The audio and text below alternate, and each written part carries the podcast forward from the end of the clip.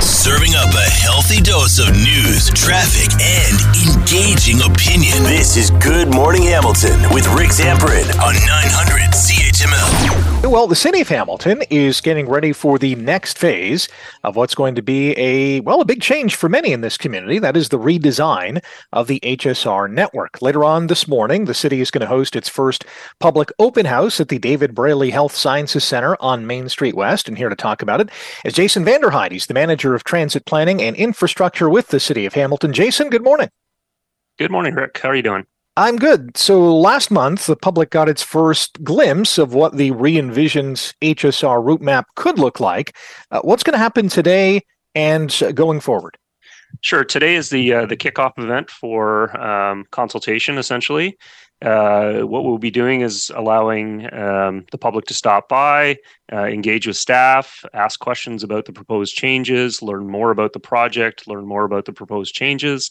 Uh, and then over the, the course of the next few months, between now and September, we'll have uh, additional consultation uh, opportunities as well as um, our website that's live for people to provide feedback on what we put together. Uh, we essentially had a, a project called Re-Envision that was launched in 2019 uh, that really capitalized on the voice of customer with over 13,000 engagements to understand really what's important to Hamiltonians in terms of transit. Uh, and we've taken that feedback and we've applied it to a lot of pr- planning principles and uh, policy objectives in the city of Hamilton. And we've come up with this proposed network uh, for the future uh, with a time horizon around when LRT will be operational.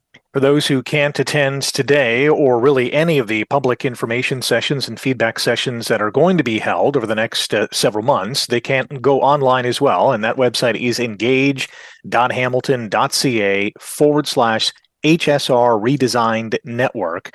Um, when it comes to today and, and, and the go forward public input sessions, what do you expect to hear? Uh, we really want to get uh, a confirmation that uh, what was told to us back in 2019 uh, that we've really hit the mark on it. Uh, we want to get feedback on where we might have missed the mark, um, but really it's about uh, educating um, educating folks and having the conversations around what those changes might mean to individuals. but more importantly, to the community itself. And um, transit is a key component in terms of city building. Uh, and and this design proposal is really, you know, not just about tomorrow and you know not not about 2030, but really setting the stage for um, what we expect in terms of population growth in in the decades to come, right up until I think 2051, uh, City of Hamilton is projected to have over 800,000 uh, residents. Um, so it's really about setting the stage for how we grow transit um, for the generations ahead of us. Our guest on Good Morning Hamilton on 900 CHML is Jason Vanderhyde, Manager of Transit Planning and Infrastructure with the City, City of Hamilton. We're talking about the uh, redesigned HSR network, and an open house is going to be held later on this morning at the David Braley Health Sciences Center on Main Street West and, and stretching into the afternoon. When, when this revamped transit map was first revealed, did you get a general sense of how transit riders are digesting this? Yeah, the initial uh, intake of feedback was um, generally very positive. Um, I think that uh, those who use transit or potentially could be using transit in the city have been clamoring for some change. We have a network that is uh, it's quite old. We're actually coming up on our 150th year of operations in 2024, uh, and in most of our history, we've been a very downtown centric um, hub and spoke model. Uh, and in our new design, we've deviated from that and recognizing that the city has grown and people's travel tra- patterns have changed significantly uh, over, you know, the 150 uh, years or so that uh, that we've been in existence, and so uh, generally positive feedback on on the changes that uh, that we've proposed. So, when a seasoned or, or veteran HSR rider, so to speak, looks at this revamped map, are, are there big differences? What is, what would be the biggest difference uh, between the current map we have and, and the new one that we're going to get?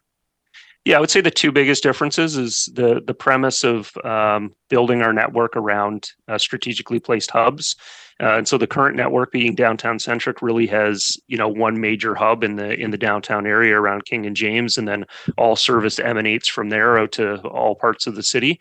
Uh, in this new map, uh, we have eight primary hubs, four across the mountain, four in the lower city, and then we have secondary hubs or gateways, which are more on the periphery and where people can access uh, from rural areas or or maybe some of the uh, um, uh, the suburban areas.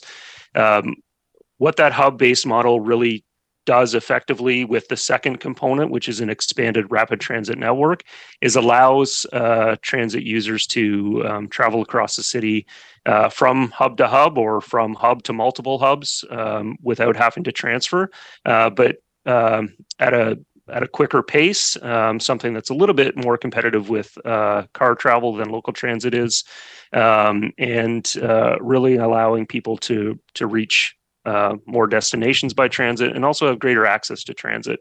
Um, we have some communities that have been underserved uh, over the uh, over the course of the last few decades, and this is really about extending our service out into all communities and and having uh, an equitable access to service regardless of where you live or where you where you want to take transit.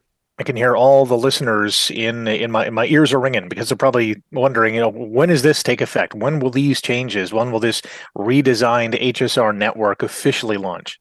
Yeah, so it's not going to be overnight. It's it's going to take several years to build this out. Um, transit, good transit that's planned and implemented, uh, takes quite a quite a few years to uh, to be put in place. Uh, some of that's around logistical challenges. We uh, we are operating out of one transit facility right now up on the mountain. Uh, we're a few years away from completing our second transit facility in the lower city, and so that provides more capacity for um, a larger fleet. Um, some of it has to do with investment um, in order to you know accomplish the objectives of having a hub-based model. Um, there's some infrastructure investment that needs to take place, uh, and then there's investment around um, service hours as well. And so we've had a 10-year local transit strategy that's been ongoing since 2015, and that's been a, really good start in engaging investment in our community it, with respect to transit. Um, but there needs to be more investment to get us towards. Um, completion of this. And as I stated uh, early on, uh, the intention of what um, has been shown in early April and will be shown through these events is really around being um, fully implemented at the time that uh, LRT becomes operational. Um, and, and, that's really in, uh, I guess, indicative of where this has all come from. And, and that's something that started back in 2013 and a little bit before that when LRT was being planned uh, and being what was called Rapid Ready. And so uh, part of Rapid Ready was reconfiguring the network around um, rapid transit corridors. Uh, and, and that all um, lends to um, good city building policy and, and uh, the growth projections within the area. Wake up with the information you need to get the most out of your day. You're listening to Good Morning Hamilton with Rick Zamperin on 900 CHML.